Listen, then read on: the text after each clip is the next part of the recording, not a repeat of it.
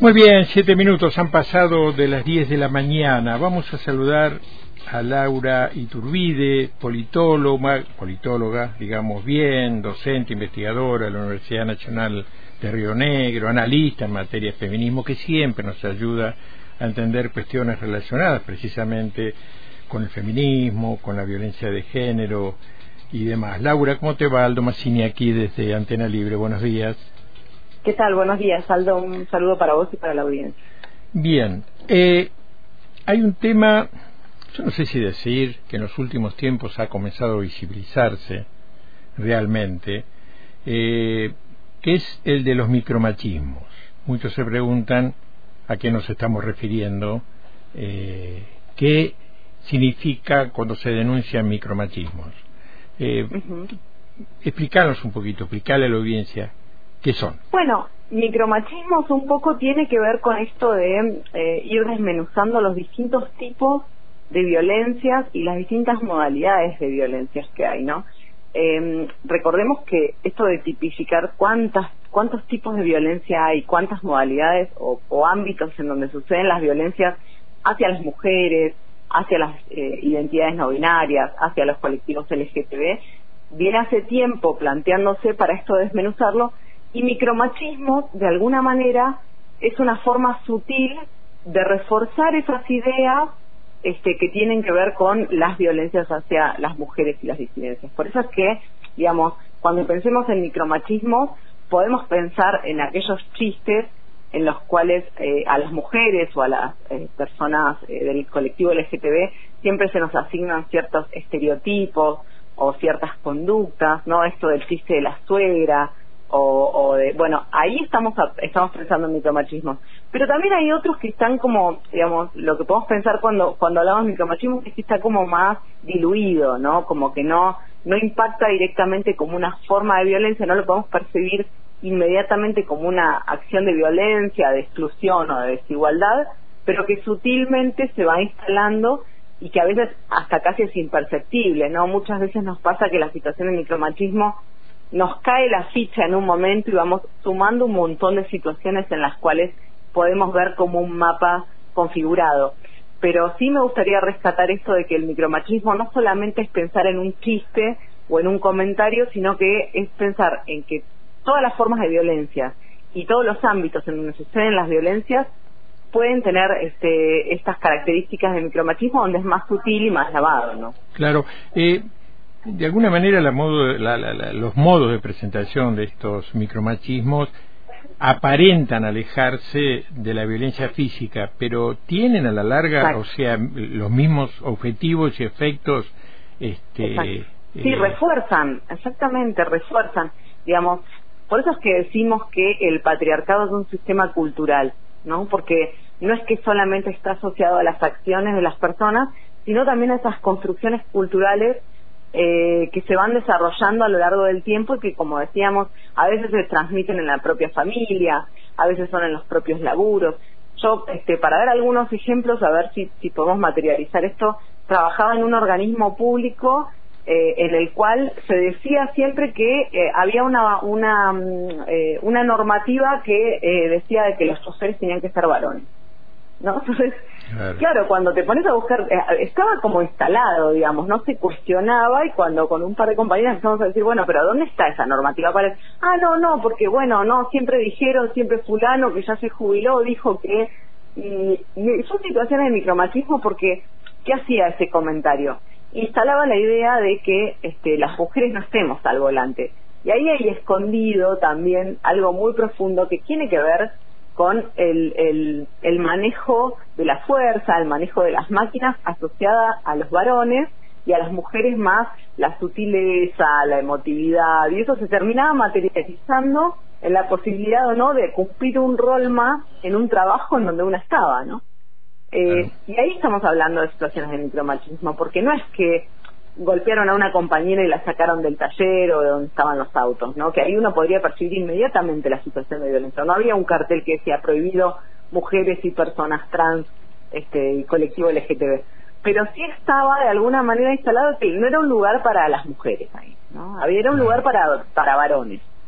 Y ahí es donde vemos por ahí situaciones de micromachismo y en muchas otras ocasiones que a mí este, me parecen muy familiares este, en este mundial también, de ver situaciones de, de micromachismo porque son cosas sutiles que a veces parecen incluso estar a favor de los derechos de las mujeres, de los colectivos, de los derechos de la diversidad, y sin embargo esconden algún rol masculino predominante tratando de llevar la discusión para donde la quiere llevar. Este, a mí me pareció, me dio esa impresión y yo sé que es un poco polémico lo que voy a decir, Aldo, vos acompañame en esta. Pero sí, cuando, cuando entra un varón corriendo a una cancha en Qatar, en donde ya se había planteado que por las cuestiones religiosas y políticas de ese lugar estaba prohibida la bandera, de la diversidad y, demás, entra un varón con la bandera, pero además entra con eh, con un con una escritura sobre las mujeres iraníes, ¿no? Y entra corriendo, incluso la parte de adelante de la remera era con con el logo de Superman. o sea, yo cuando vi esa imagen a priori dije, uy, qué bueno, la bandera de la diversidad en un lugar que está prohibido y qué sé yo, y las mujeres iraníes. Pero después cuando ves que es un varón, o un varón cis, hegemónico, occidental, que está en un lugar en donde, eh, como, como Oriente Medio, en donde realmente todavía esas discusiones están en otro momento histórico. Eh, yo no había ninguna mujer iraní ni ninguna mujer islámica haciendo el pedido de reclamos. Yo vi un varón europeo haciéndolo. Y a mí me pareció chocante también, ¿no? A mí me parece que ahí, si bien a priori uno dice, uy, qué bueno, ¿no? Pidiendo por la libertad y por la igualdad y demás, en el fondo, cuando lo miras detenidamente, es un varón otra vez, este, llevando una bandera que quizás las mujeres islámicas están llevando una lucha este, y no tomarían esa decisión para hacerlo. Quizás las estrategias de las mujeres islámicas sean otras, ¿no? de las mujeres y de las diversidades y de las identidades no binarias que pueden haber en Oriente Medio. Sí, me pareció y, ahora me parece que son sutilezas, no hay que no, no es que, bueno, ahí está, categórica. Ahí está el tema de la de la casi invisibilidad. Vos sabés que estuve hablando eh, ayer antes de ayer con una psicóloga aquí de la ciudad y, le preguntaba eh, qué efectos pueden causar los micromachismos en la mujer. Y me decía que son graves en realidad, eh, debido a esta casi invisibilidad, me decía que van produciendo un daño sostenido, sordo, que se agrava con el tiempo y que en muchos casos terminan con sintomatologías y que generan un estado de ánimo depresivo, irritable en aumento. Incluso me hablaba de autoculpabilización, claudicación en algunos casos, resignación en otros. ¿Vos lo ves así? Sí, por supuesto. Es más, eh, fortalece o, mm, refuerza ideas que tienen que ver con el abuso también, ¿no? Si pensamos un ejemplo eh, de la violencia eh, mediática y simbólica, si le vamos a poner un nombre específico, concreto, vinculado a la ley, este, y pensamos esos programas de Guillermo, que hace un montón, que hizo Guillermo Franchella, en donde eh, la, la hija invitaba a una amiga a dormir y él, digamos, toda la noche tratando de cruzársela, tratando de espiarla, tratando de mirarla. Bueno, estábamos hablando de una de una figura eh, paterna masculina persiguiendo a una joven que es menor de edad porque iban a la escuela secundaria, digamos, no hay una historia de que era una persona mayor en la casa, sino que tenía que ver con la nena. Este, y esas ideas refuerzan los abusos porque quizás para personas como vos, como yo, que estamos discutiendo esto permanentemente, que nos damos las discusiones, que, que revisamos, que preguntamos, que leemos, a ver qué pasa, este, no tiene un impacto. Pero una persona que no recibió ninguna discusión eh, vinculada a los temas de género, a los temas de diversidad, a los temas de las, de las distintas identidades, que en su casa fue reforzado permanentemente y que no en su ámbito laboral se vuelve a reforzar también, bueno, estas, estas este, eh, imágenes, estos programas y estos contenidos de alguna manera alientan también, ¿no? Porque lo que está diciendo es que es legítimo, que a cualquier varón le pasa que si su hija viene con otra niña este, que tiene pantaloncitos cortos se puede babosear y hacer un chiste y un comentario y tratar de tocarle el pelo y andar persiguiéndola por la casa, ¿no? Eh, y cuando lo miramos a la distancia, bueno, eh, se trata de un acoso, ¿no? Un acoso, un abuso, es contra lo que estamos discutiendo permanentemente, pero hay producción de contenidos. Este ejemplo es anterior, pero pero todavía hay eh, producción de contenidos en donde una puede ver esas cosas.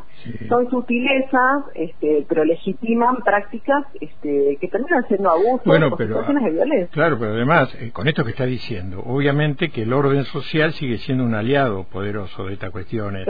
Eh, fijamos, fijémonos que otorga al varón, por el solo hecho de ser varón, el monopolio de la razón. Este, en muchos órdenes y en muchos ámbitos. ¿sí? La mujer, en, principio, eh, aparece como exagerada. Bueno, estas presiones tan locas y todas esas cuestiones que reflejan claramente la situación. De qué manera el orden social sigue siendo, como decía, un aliado poderoso de estas situaciones como el micromachismo. Y bueno, y además que se vincula, como, como hemos charlado en un montón de ocasiones, se vincula con el Poder Judicial, este, que desestima las denuncias, o que las desestima si la persona es una figura pública, ¿no? Esto también, o las instituciones que también la desestiman, este, yo me acuerdo en el caso de, Villa, eh, jugador de fútbol de Boca, aparte en una instancia de goleador, en un momento épico de su vida, digamos, donde hay no una denuncia, sino dos denuncias por violencia física y sexual de, personas que eran sus parejas, digamos. Eh, hay, hay situaciones que en las cuales en las cuales las instituciones deberían responder rápidamente, eh, como hemos charlado en su momento, no, no despidiéndolo, porque eh, por supuesto tiene que haber un proceso judicial, pero sí eh, tomando distancia de la situación de violencia y aclarando que las instituciones están en contra, con programas y demás. Y sin embargo, bueno, Riquelme, yo lo digo porque estoy de boca, lo digo con mucho dolor, pero Riquelme salió a decir que se lo bancaba y que era una buena persona, digamos. Algo innecesario, porque lo que esperamos es que las instituciones pongan a disposición todas las herramientas este, y no salgan a justificar al agresor, ¿no? Bien, Laura, está, claro, está claro. Ahora, no sé, eh, ¿qué, ¿qué, se puede hacer para erradicar, eh, aunque sea progresivamente, los micromachismos? Bueno, yo eh, me acuerdo de la entrevista que le hiciste a Ruth Origen, que para mí es este, una de las referentes más importantes, no de la región, sino también a nivel nacional, que tiene que ver con esto cuando cuando le preguntabas acerca de los protocolos y de las intervenciones y demás este me parece que el rol pedagógico es muy importante no esto de de cada vez que hay una denuncia un poco lo vos lo venís haciendo también desde desde el programa radial este dar la voz a las a las personas eh, sobre todo a las, a las víctimas que quieran darlo pero también hacer un proceso de discusión colectiva para que efectivamente quien tiene esas prácticas de micromachismo muchas veces más que, que lo hace de manera consciente. Venimos de una generación, de generaciones, de muchas generaciones de violencia, en donde vienen arraigados los chistes, los comentarios, las tradiciones, muchas cuestiones que vienen vinculadas con estas situaciones de machismo y de patriarcado. Entonces a veces estas campañas, estos programas que, que vos hacés, estas discusiones, estos panfletos, este, flyers, cosas que se puedan compartir, invita a que la gente que nunca pensó en eso, porque por situaciones de privilegio, porque no ha tenido la oportunidad de conversar con alguien que lo sufrió, no conoce, de alguna manera es invitar y construir un puente para que efectivamente pueda visibilizar que esas prácticas están siendo agresivas contra alguien, ¿no? Y a mí me parece que acá es un poco corrernos de ese lugar de cacería, de decir, bueno, vamos, este, vamos por todo hasta que esté preso y demás. Por supuesto que hay delitos que lo ameritan para que nos pongamos así, pero en situaciones de micromachismo muchas veces es de pura inconsciencia, ¿no? De no haber tenido no haber este, tenido una charla con alguien que nos diera esa discusión y bueno, me parece que el camino también es por ahí, ¿no? Por supuesto una reforma judicial que las compañeras del, campo judicial lo vienen planteando hace mucho tiempo, pero también me parece que desde el resto de, quienes trabajamos en estos temas seguir dando las discusiones en los lugares públicos, en los ámbitos institucionales, para que sea un laburo pedagógico también, de reflexión y que invitemos a que la gente que no se siente identificada con el feminismo este, sepa que igual el patriarcado ataca, afecta y, afecta negativamente la vida de las mujeres, de los varones, de las personas no binarias y que en realidad este, cuando pensamos en, en estas prácticas estamos pensando en que deteriora las condiciones de vida en general, así que hay que abordarlas y, y tomarlas con mucha prudencia. Muy bien, Laura, muy clara. Como siempre, te agradecemos eh, tu amabilidad para ayudarnos a analizar y entender estos temas. Gracias a vos, Aldo. Un abrazo para toda la audiencia. Hasta luego. Laura Iturbide, ella es politóloga, magíster en políticas públicas de desarrollo, docente investigadora universitaria, analista en materia de feminismos, hablándonos de los micromachismos.